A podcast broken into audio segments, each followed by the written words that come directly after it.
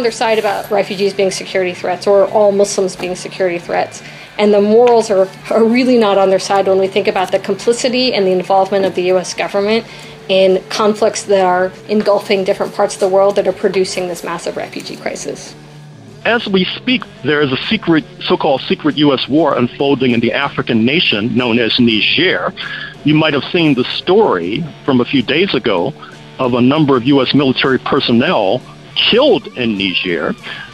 If you believe that we shouldn't be putting Puerto Rico in more debt than they already are, let me hear you right now. Let Washington hear you right now. If you believe that we should have helicopters flying items like supplies, water, and food to these rural towns, let me hear you. Let me hear you. Let Washington hear you.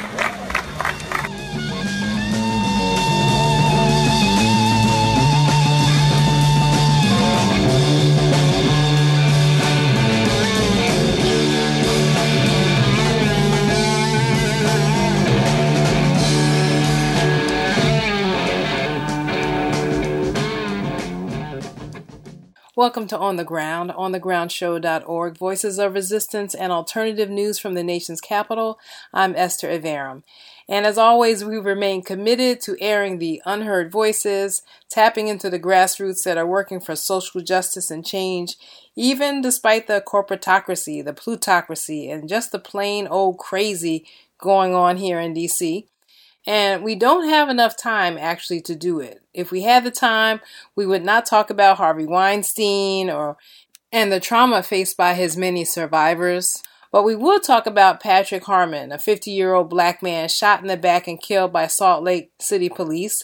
Video circulated this week showed that Harmon was running away when police officer Clinton Fox shot him after being stopped for not having a light on his bicycle. Or we would talk as we enter the final quarter of 2017 about the nearly 800 other people killed by the police, killed by state violence in the United States this year. But today we are able to bring you voices of Puerto Rico and the Puerto Rican diaspora, which is suffering another kind of terror with their island in shambles, Many rallied on Capitol Hill on Thursday as the death toll rises and is really being obscured, with some on the ground estimating that hundreds have died and are in danger of dying from preventable diseases, with much of the island going for three weeks now without clean water and adequate food. We'll drill down further into the issue of environmental justice with contributor Michelle Roberts and talk to Gerald Horne about the world and us meaning the United States. So, as always, we have a jam packed show, so stay tuned as we start with our headlines.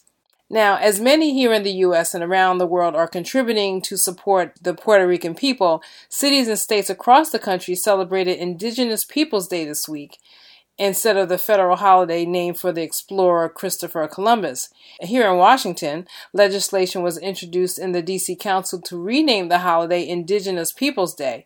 If the bill is ultimately signed into law, DC would join more than 60 other cities, states, municipalities in the United States that have made the change, including Minnesota, Vermont, Alaska, and South Dakota. Councilwoman Anita Bonds, who introduced the bill, said Indigenous Peoples Day would give us all an opportunity to, quote, recognize those who are truly here first, preserve their story, and give them a permanent place in history, end quote. Now, speaking of indigenous people, several states and the American Civil Liberties Union are filing suit against implementation of the latest version of Trump's Muslim travel ban. And there was a program in DC this week to explore the details of the new restrictions on which the Supreme Court refused to hear arguments two weeks ago. Chantel James has more. The Institute for Policy Studies hosted a panel of experts on Wednesday to discuss the implications of President Trump's newest proposed immigration ban, which specifically targets people from majority Muslim countries. Dr. Maha Hilal moderated a discussion among panelists Hassan Ahmed of the HMA law firm, Rama Kudaimi of the Washington Peace Center and War Resisters League, Naureen Shah of Amnesty International, and Nana Brantuo from the Black Alliance for Just Immigration. They explored the history of Islamophobic and anti-Muslim policy from the White House. They brought our attention to such nuances of Trump's Ban 3.0, as it's being called, that combine with systemic racism to negatively affect black Muslim immigrants. The conversation explored this administration's unwillingness to address refugee crises that have been created by the U.S. military industrial complex around the globe. Naureen Shah expounded on this. So, at the same time that the Muslim ban uh, was extended and made into Muslim ban 3.0 and became this indefinite Muslim ban, just a week before Amnesty International had documented how and revealed that we had documented how a bomb that killed an entire family, everyone except for a little five, I think a five year old girl, that that bomb was manufactured in the United States. So the United States is manufacturing bombs. The government is signing off on the several million dollar arms sales that occur all of the time. Those bombs are killing people, families in these countries that we're banning. And then we are saying things like this orphaned girl if she wanted to come here, which I don't think I don't know that she does, but if she wanted to come here, she would be banned because she is a presumptive security threat. The facts aren't on their side about refugees being security threats or all Muslims being security threats. And the morals are, are really not on their side when we think about the complicity and the involvement of the US government in conflicts that are engulfing different parts of the world that are producing this massive refugee crisis. From DuPont Circle, this is Chantal James. Thank you, Chantel.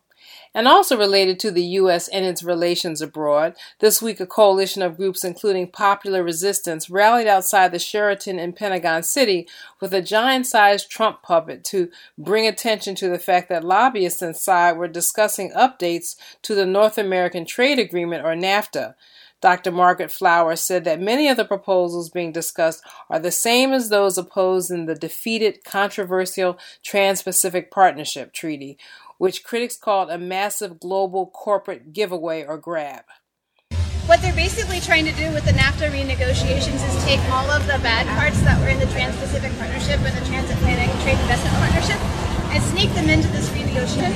So it's really about making NAFTA worse, not about making it better for any of us. And so these are things like the corporate court provisions that will mean that if corporations want to come in to a community and their water, create, you know, fracking, whatever, and or just exploit, you know, poison, whatever, and community members want to stop that or pass laws to say no, then these, the corporate corporations can sue the government in these corporate courts, and they tend to win or have such high damages or penalties that communities can't afford those, and so they just give in. So it's corporate bullying, and we don't want that. So really, if people were upset about the TPP or TTIP, you should be just as upset about this agreement. Trump has talked of scrapping NAFTA, which he says hurts U.S. workers, while many economists say that all workers in all countries have suffered in the United States, Canada, and Mexico, while multinational corporations have gained from the deal. And in culture and media, Athletes continue to protest racial injustice and police terror at stadiums across the country, and a petition has gone viral asking Vice President Mike Pence to pay back the at least $200,000 he spent just so he could be seen walking out of last Sunday's game between the Indianapolis Colts and the San Francisco 49ers, when some players knelt during the anthem.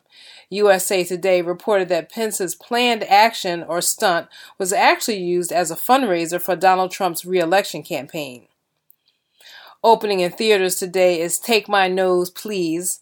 It's a documentary that is revelatory, voyeuristic, funny, and sad. It lays bare the obsession among American women with plastic surgery, most often to modify their noses interview, interviews with patients and doctors, plus archival footage and history combined to tell a story of how, even among white people, there are aspirations to erase ethnic traits, to nip, tuck, and cut their way into an homogenous, normal standard of beauty in our marketing and entertainment driven culture. And the director, Joan Kron, is 89. And finally, rapper Eminem's video and performance for the BET Hip Hop Awards excoriating oh. Trump has also gone viral this week. This is a clip. It's like we take a step forwards, then backwards. But this is his form of distraction. Plus, he gets an enormous reaction when he attacks the NFL, so we focus on that and instead of talking Puerto Rico with gun reform for Nevada, all these horrible tragedies, and he's bored and would rather cause a Twitter storm with the Packers, than says he wants to lower our taxes. Then who's gonna pay for his extravagant trips back and forth with his fam to his golf resorts and his mansions? That was Eminem performing on the October 6th BET Hip Hop Awards. The video was viewed online by 23 million people so far this week. And those are our headlines and happenings. When we come back, more news you can use and that you don't want to miss with Gerald Horne. Stay with us.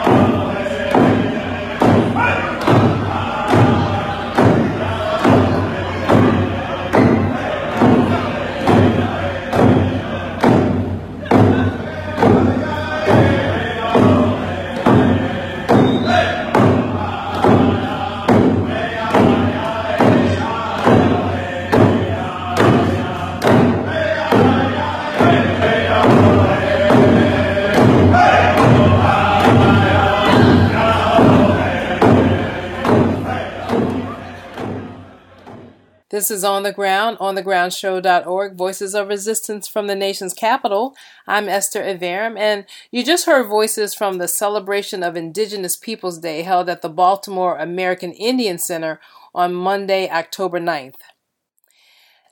And now, as we segue to international affairs, yesterday a coalition of groups held an impromptu rally in front of the White House to oppose any scrapping of the Iranian nuclear deal by President Trump. Trita Parsi of the National Iranian American Council spoke to the crowd. If this deal is destroyed, if it is killed, we will go back to a situation in which the United States will be on a path towards war. It is a choice that he is making, just as much as George Bush made a choice to go to war with Iraq. It was not a war of necessity, it was a war of choice.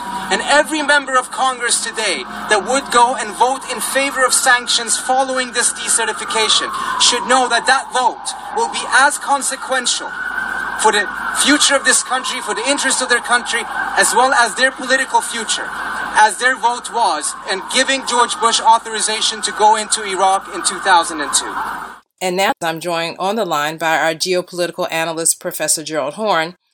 And Gerald, I want to start with this increasingly dangerous situation with the Iran nuclear deal. Despite support for the deal by members of his own party and reportedly even from some of the generals that he's surrounded by, Trump seems to be pushing ahead to decertify the deal if he hasn't already, as we speak. Well, let me also point you to a recent lengthy op ed in the Wall Street Journal, which fundamentally calls for a regime change in Iran.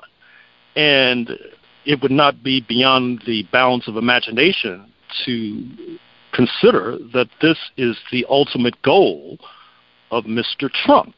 The op ed suggested that there was a split in the U.S. ruling elite in the 1970s, with Jimmy Carter and the Democrats, according to this piece, wanting detente with Moscow, and Ronald Reagan and the Republicans pushing for overthrow of the Communist Party. And we all know what happened. The Communist Party was ousted from power. And so now, apparently, the Trump faction of the U.S. ruling elite is pursuing this very dangerous game of seeking regime change in Tehran it's even more dangerous because it will not be followed by their allies in Western Europe, not even Great Britain for that matter, and certainly it won't be followed by China and Russia. It's very perilous, but this seems to be the course that this country is now embarking upon. Wow, it seems like there are consequences of like biblical proportions here, and uh, we certainly have to keep a watch on that. The remaining or sole ally, I suppose, would be Israel. Well, even there, I'm sure you saw the recent article where Ehud Barak, the former prime minister and hawk, an Israeli military man, has counseled the United States to not decertify this Iranian nuclear agreement. he feels that decertification would be dangerous for both Israel and the United States, and I think he's correct. Like I said, we're certainly going to keep watching over that issue in the coming days and weeks. And in the meantime, the, I guess, was it twice a decade, the Chinese Communist Party is meeting and making some really big moves in the country to kind of change the way things are done? You are correct. As a result of this Communist Party Congress unfolding in October 2017, you can expect to see the Communist Party and the government assert more control in private enterprises. Now, part of the consolation of the U.S. ruling elite, and I might also say some who are not part of the elite, who were just part of the U.S. left, with regard to the rise of China, has been this idea that China was building capitalism and that U.S. corporations could benefit from the rise of capitalism in China. Uh, that's certainly been the case, although uh, the estimates of how they had benefited have been wildly overestimated. In any case, even those overestimates are about to be constrained with this increasing government and party role in enterprises. This also casts new light upon what has been seen as one of the major U.S. victories of the 20th century. That is to say, the deal brokered by U.S. President Richard M. Nixon some four decades ago when he traveled to China to enlist Mao Zedong and Zhou Enlai in the effort to bring down the Soviet Union, which basically worked. But at the end of the day, it seems that the United States has just exchanged communists in Moscow as a presumed adversary for communists in Beijing as a presumed adversary, with the latter administering a gigantic country which is not only on track to have an economy three or four times the size of that of the United States, but also increasingly is constraining and restraining private enterprise, which was thought to be the pot of gold at the end of the rainbow for U.S. transnational corporations. What does this increased control look like? I saw one report that mentioned more involvement in their tech sector. Well, it's not only more involvement in the tech sector, it also involves Communist Party clubs having a foothold within all business entities, not only Chinese business entities, but U.S. business entities as well. I mean, U.S. business entities don't allow Communist Party clubs in North America, but they're going to be forced to allow them in China. And then it's how China is shaping markets. It's making a major investment in terms of electric cars and given the fact that GM in particular is so heavily dependent on the Chinese market, that means that GM is going to have to shift even more of its investment into electric cars, which also spells perhaps a not too bright future for fossil fuel corporations such as ExxonMobil. In other words, China is not only reshaping the world, but is reshaping the world under the aegis of a communist party that is determined to assert more control over the economy. And what do you think are some of the trends they saw happening that disturbed them so much that they felt they needed to make this move?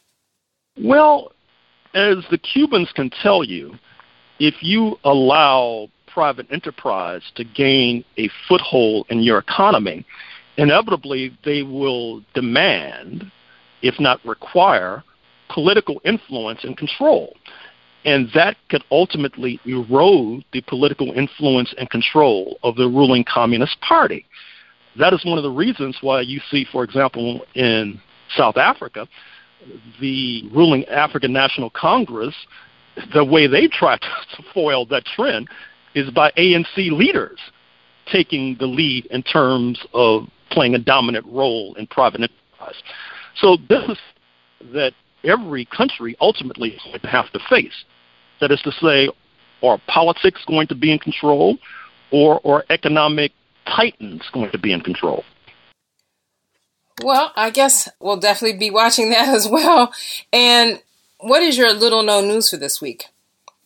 This reminds me of what was called decades ago the secret U.S. war in Cambodia. Of course, it was no secret to the people of Cambodia the fact that U.S. President Richard M. Nixon was raining bombs by the ton down on Indochina. But as we speak, there is a secret, so-called secret U.S. war unfolding in the African nation known as Niger. You might have seen the story from a few days ago of a number of U.S. military personnel killed in Niger. This bespeaks the fact that hundreds, approaching thousands of U.S. troops are being stationed in that part of Africa. Supposedly, they are involved in helping to wage war against the so called Al Shabaab in Somalia due east, and also helping to shore up French forces in neighboring Mali and due west. But in any case, this U.S. intervention also bespeaks a certain kind of corruption because, to the extent that the Pentagon can involve itself in the internal affairs of more countries, it can get a larger Pentagon budget, which means larger opportunities for corruption, not least on the part of U.S. based corporations, but also U.S. military generals as well. Uh, there's going to have to be more investigation of this very unseemly development that's now gripping uh, Niger. All right. Well, um, in terms of corruption, I think probably many of the listeners to this show remember the pallets of money, pallets of cash sent to Iraq that disappeared, never to be seen again. So definitely, to the extent that we can, we'll have to follow the money and and the corruption and just the fact that these troops are there and no one's really talking about it. And then speaking of the U.S. abroad, I think that you also had some insights into news out of Mexico. Yeah, this is the New Yorker from October 9th, 2017, the article on Mexico. And they're quoting the insight of former Mexican President Carlos Salinas, who, as you know, left office under a cloud, to put it mildly. But he has some interesting things to say about Donald J. Trump and the U.S. presidential election that brought him to office. And this is comment should be seen in the context of a deteriorating relationship between Mexico and the United States, particularly as news stories suggest that the United States may not only be willing to pull out of the North American Free Trade Agreement, but to punish Mexico in the process.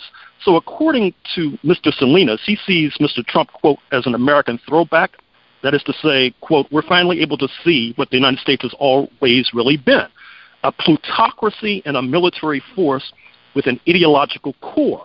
Uh, unquote. The United States, he went on to say, had never truly reconciled the two sides of the Civil War those who favored slavery and those who opposed it. Quote, Sure, the United States has always tried to present itself as a cradle of liberty, but it has always been a fractured land and that's showing today in its attitude towards Mexican immigrants. Mr. Salinas also goes on to say, quote, that the election represented, quote, a last-ditch effort by Euro-American group to institute the regulatory changes necessary to allow them to hold on to power for another generation, end of quote. Now, I found this to be very insightful. What's even more tragic is that you will not necessarily find this kind of sharp analysis even among some of the liberal commentators and pundits in the Washington Post. I'm looking at you, Eugene Robinson, and you, E.J. Dionne. They would be very well advised to pick up the phone and call Mr. Salinas. well, I'm glad that we heard his words here today on On the Ground.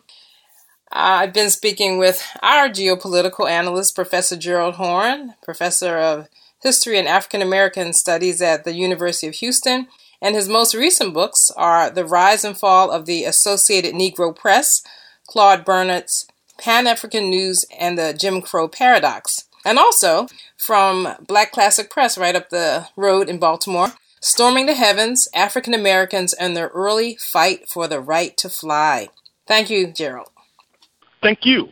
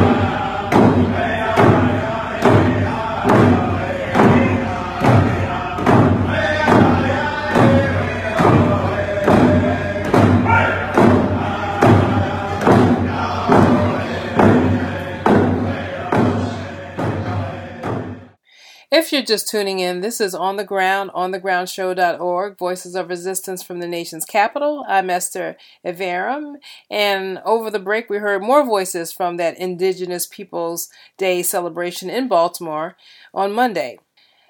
The song that they're performing and dancing to was Smiling by the Northern Cree. Now, on Thursday, the House of Representatives approved a $36.5 billion disaster aid package to help victims struggling to recover from a string of devastating hurricanes and wildfires. Only a portion of that funding will help Puerto Rico, though. And also on Thursday, members of Congress requested a formal audit of the death toll in Puerto Rico, citing concerns about the woefully underreported number of people who had died in the aftermath of Hurricane Maria. The Intercept reported that New York Democrat Nydia Velázquez and Mississippi Democrat Representative Benny Thompson, the ranking member of the House Committee on Homeland Security, wrote a letter to the Department of Homeland Security on Thursday, which urged the agency to evaluate the casualties on the island and the accuracy of the government's methodology for counting bodies and report its finding within 10 days quote, it would be morally reprehensible to intentionally underreport the true death toll to portray relief efforts as more successful than they are, the letter stated.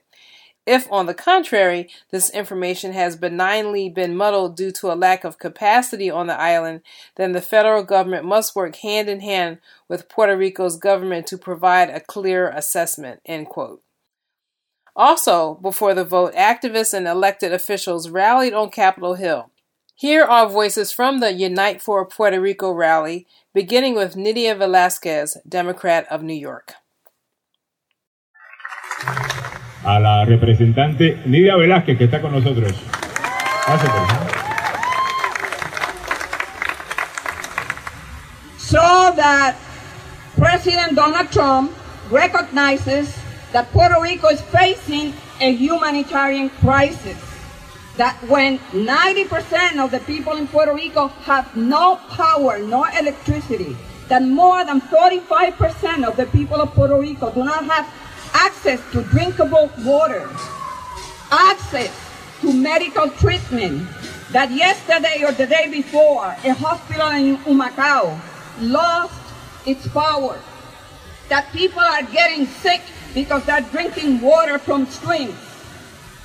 We need to recognize that this is happening in the United States of America because our fellow citizens in Puerto Rico, they are American citizens and there should not be a distinction between an American citizen in Texas, Florida, or Puerto Rico. When our men and women go to war to defend the freedoms that we enjoy in this country today, no one asks Puerto Ricans about, you know, what is your territorial status. They go and they fight and they love this country. And now we have to show up with the full force of the federal government because that is the most fundamental responsibility of the President of the United States. So, mañana we're going to pass a relief package. It's a down payment. It's a down payment. It's the beginning. But Puerto Rico has a long way to rebuilding and to recovery. So we must continue our fight to get what Puerto Rico needs. And we might have to fight to get between 45 or 60 or 95 billion dollars. Whatever it takes. We don't know the extent of the damages because we're waiting for FEMA as well as insurance company to make a final determination.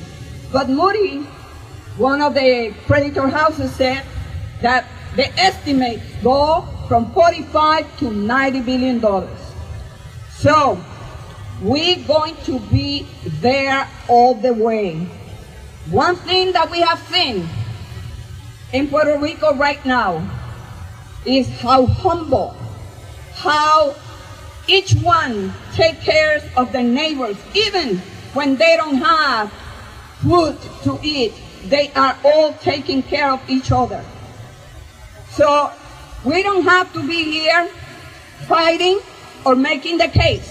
These are our fellow citizens. They need our help and we must show up both in Puerto Rico and the Virgin Islands. Quiero decirles que esta es una lucha que va a continuar y que vamos a utilizar nuestro mollero político en los Estados Unidos. And they know it quite well. They know it quite well.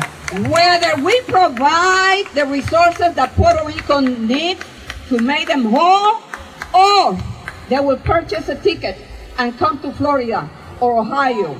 But that should be an option. They should not be forced to leave the island they love. Seguiremos esta lucha y yo me comprometo con ustedes como también todos nuestros colegas puertorriqueños y dominicanos de que estaremos dando la batalla. Puerto Rico, ustedes no están solos y daremos esta lucha hasta el final, hasta que logremos justicia económica para el pueblo de Puerto Rico. And by the way, let's continue fighting so that we could repeal the Jones Act. District. Que Dios los bendiga. Gracias. Muchísimas gracias. Muchísimas gracias.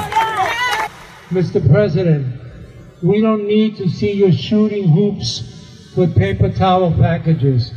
We need you to put, we need you to put your pocketbook in the pocketbook of the United States where your mouth is.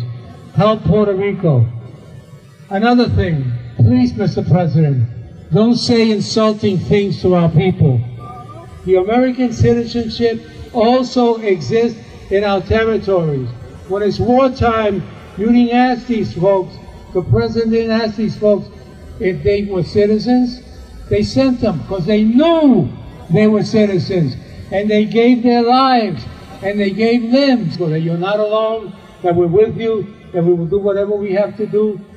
Today, as Nydia said, we have a down payment. Tomorrow we will vote on it, but there will be more money coming in, uh, in the end of October, perhaps November, certainly December, and we will make sure that Puerto Rico is included in that money, not because it's a gift, because Puerto Rican veterans and other Puerto Ricans have paid for it over and over and over again. Que Dios me los bendiga a todos y siempre se recuerden de esto.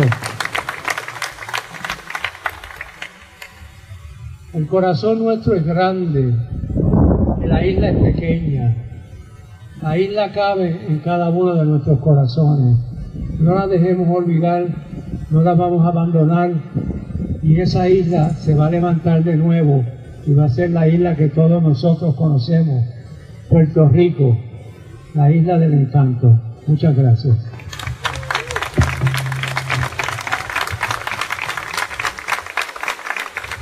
Al representante de la Florida, Darren Soto. Darren Soto, bienvenido. Gracias. Nosotros sabemos por qué nosotros estamos aquí. Por respeto, primero, por vidas boricua, para reconstructar Puerto Rico. We are here for respect. We are here to save lives in Puerto Rico. We are here to rebuild the island. Now, I can tell you, representing Central Florida and the Orlando area, we are with you. We are with you. And we saw when I went down to Puerto Rico two weeks ago no power, no cell phone service. People in rural areas like Utuado hadn't even seen anybody from FEMA. They asked me when I landed there, Are you from FEMA? Because we hadn't seen anybody yet. We see that the economy's broken down. Many of my constituents, they still can't get in touch with their family members down there. How many of you have family in Puerto Rico? Raise your hand. How many of you have been able to contact them via cell phone? Raise your hand.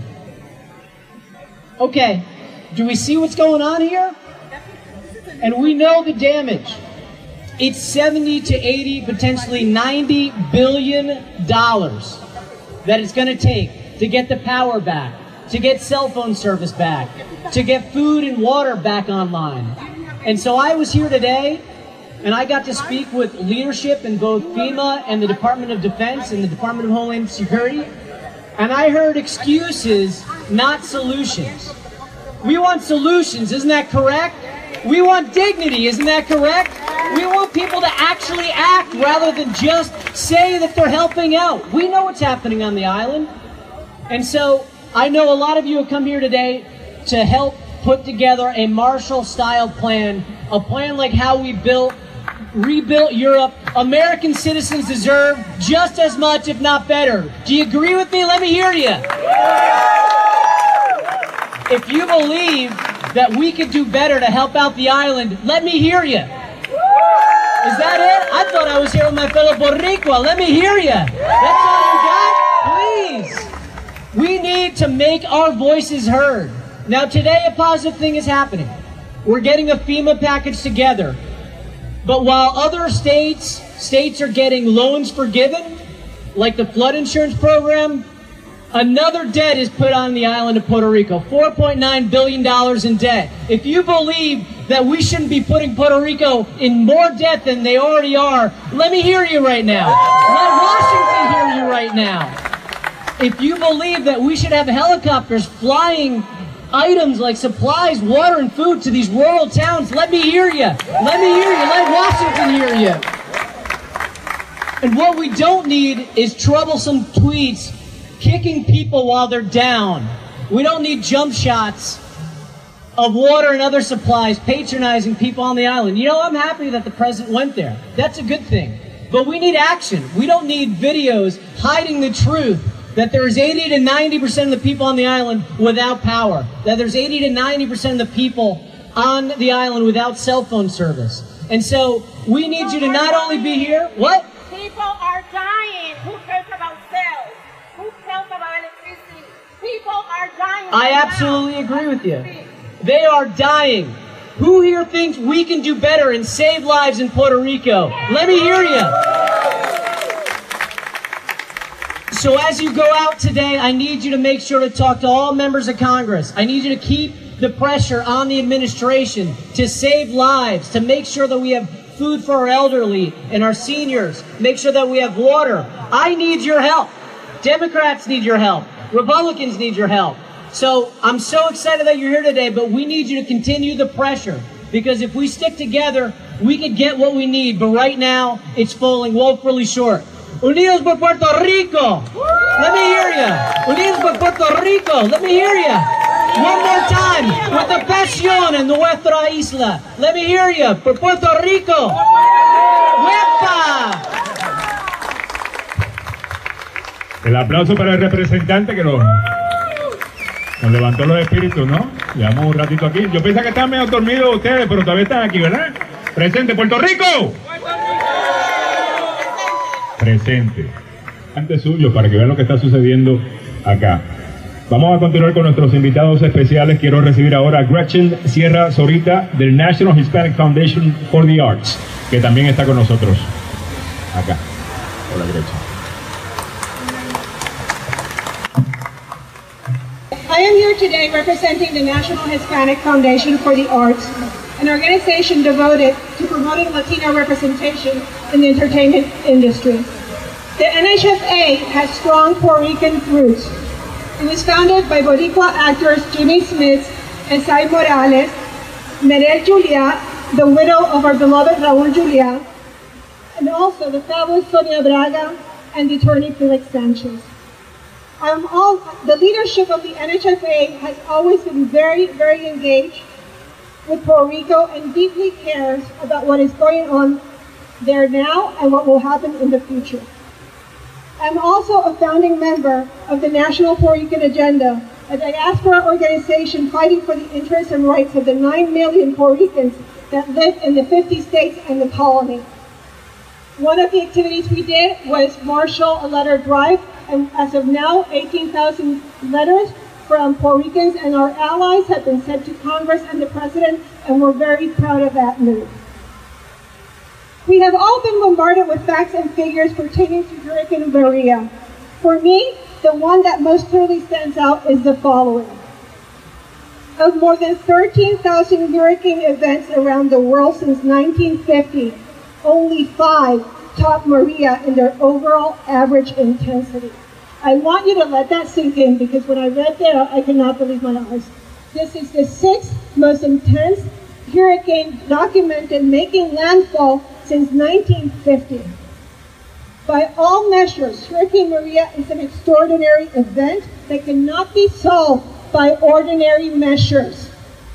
The impact of Hurricane Maria is greater than Katrina, Sandy, and Harvey combined, not only because of the intensity of the hurricane or the scope of the devastation, but because Puerto Rico's infrastructure and economy have been crippled from an 11-year recession. Estimates for destroyed infrastructure, lost revenue, and reconstruction run north of $90 billion. This is equivalent to Puerto Rico's gross domestic product. Therefore, the current arsenal of federal programs will not suffice. We need to approach this crisis creatively, holistically, and immediately. Every Puerto Rican in the island and mainland is fretting about the lack of normalcy. Our world is upside down. We do not know how long it will take to recover or whether we will recover at all. People are, people are panicking. The Luis Muñoz Marin Airport is packed with Puerto Ricans temporarily moving to live with their families in the States while services are restored. Many will not return if they find jobs and the situation does not improve back home. People are dying. They are dying because they do not oxygen tanks and dialysis centers cannot operate without electricity. I lost two bedridden parents in the last three years. I cannot even begin to imagine what it's like to take care of sick or disabled people under these conditions. It is criminal. Businesses have been shut down for three weeks and many have already been forced to lay off employees. The tax base is vanishing right before our eyes. It is a time like these that the U.S. citizens of Puerto Rico need to feel the steady, strong, generous hand of the federal government to inspire confidence in the future. Yes. Yes. To let them know that everything is going to be all right and that they can stay back home. Right. Unless the message from Washington is heard loud and clear and immediately, those who can will pack up and leave. And those who can't will see their beloved island implode. And all of us, 9 million people, all of us, we will really know what went down and we will not forget. Muchas gracias y mil bendiciones a Puerto Rico.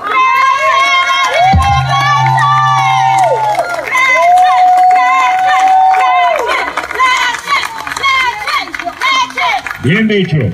Muchas gracias, Gretchen. You have been listening to Voices from the Unite Puerto Rico rally held Thursday, October 12th at the U.S. Capitol. You heard members of Congress from New York, Nydia Velázquez and Jose Serrano, Florida Congressman Darren Soto, and Gretchen Sierra Zorita from the National Hispanic Foundation for the Arts. We'll be right back with a chat with Michelle Roberts of the Environmental Justice Health Alliance. Stay with us.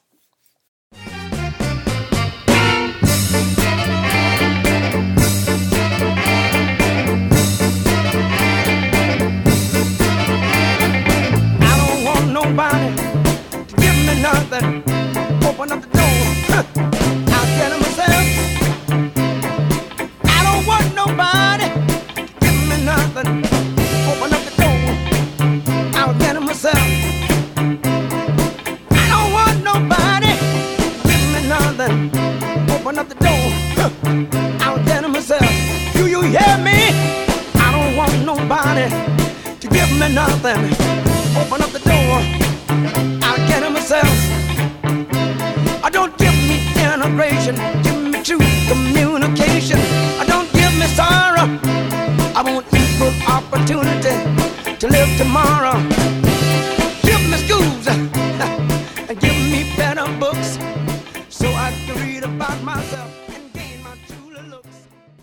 was James Brown on On the Ground, onthegroundshow.org. Voices of Resistance from the nation's capital, I'm Esther Iverem. Now, this week, the death toll in Puerto Rico continues to rise in the aftermath of Hurricane Maria. There are wildfires in California, and there's a death toll climbing there.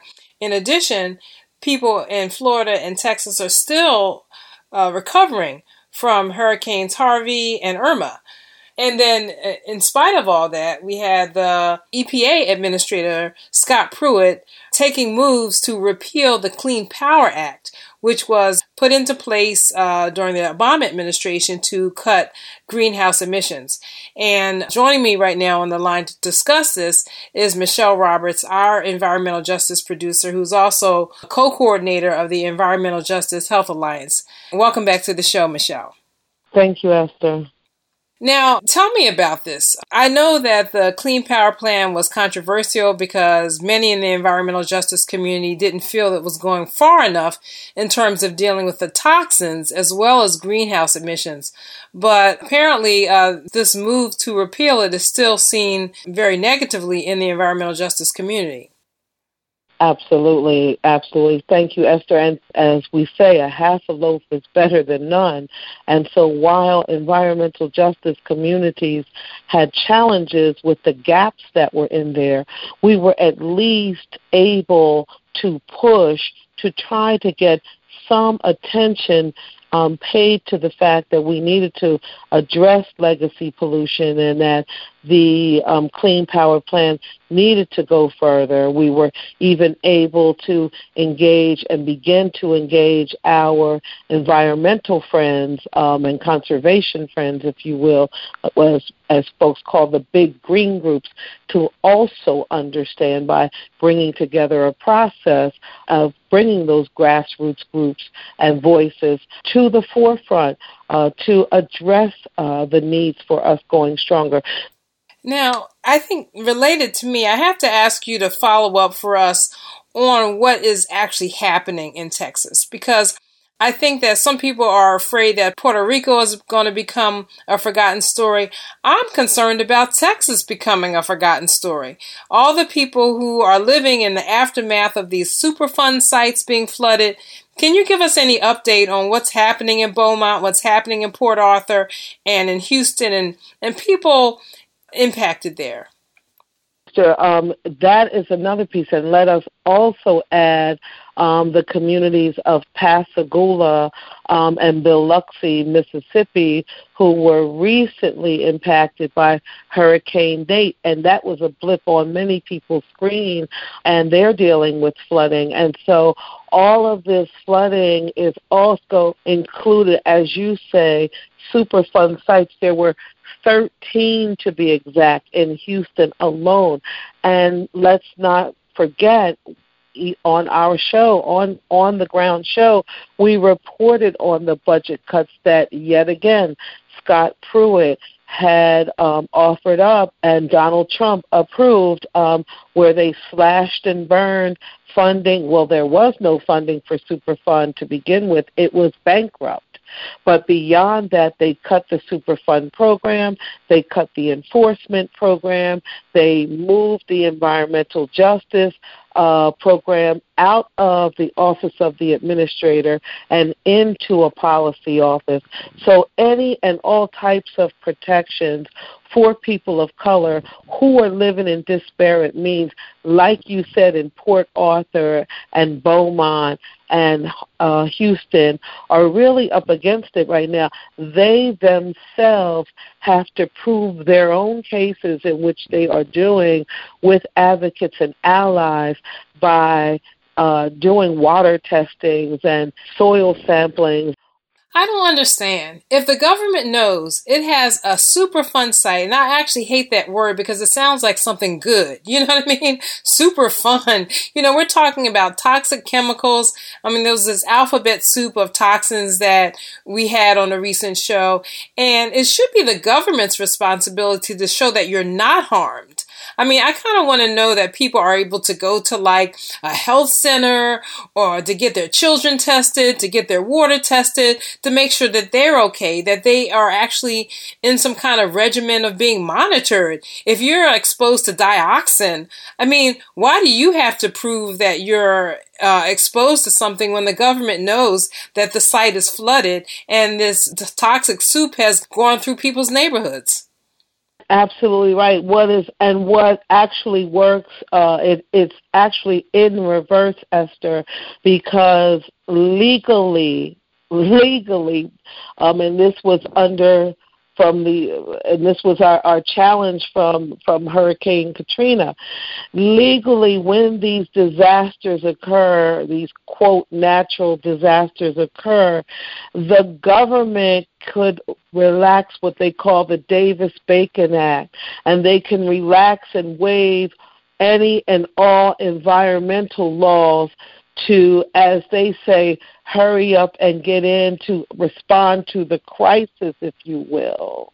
So these facilities are actually flaring off pollution. That just basically gives them the the go ahead, the green light, as folks in, in Houston said, even before Harvey came in, before the winds of Harvey even hit, uh, people said that that parts of the Houston Ship Channel and beyond look like the city of New York, if you will, with all of these glaring lights, but actually they were flames on the industries where they were flaring off, burning off the pollution before they did an automatic shutdown because God forbid they lose the product because at the end of the day it is about the bottom line. And what they give this area of the country so much leverage and deference to is the fact that Houston provides, or in that area, provides 60%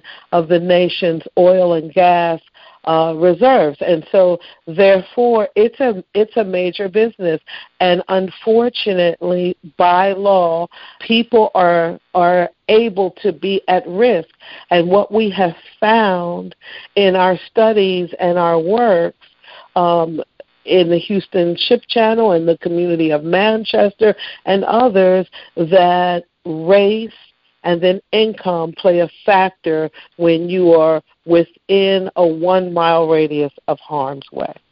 Yeah, now I understand that the Trump administration and the EPA is actually being sued by, uh, I think, Massachusetts and New York. And I also understand that um, Pruitt's ultimate, I guess, goal of eliminating this plan may be in jeopardy because it was designed to adhere to the Clean Air Act.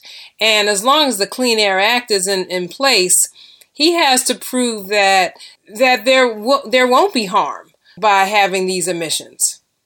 Mm-hmm. That's correct. And so, therefore, what they've done again, if you are completely um, diminishing your departments and the authorities in your departments and working with states to equally do the same, um, then it makes it even harder and puts the burden even more on the average person to actually make the case we had mayors and states who were at least, as we said, while environmental justice communities may not have fully agreed with the full components of the Clean Power Plan and felt that there were missing pieces, at least these communities were beginning to, in some places, work with their cities and mayors and states to find ways to address those gaps.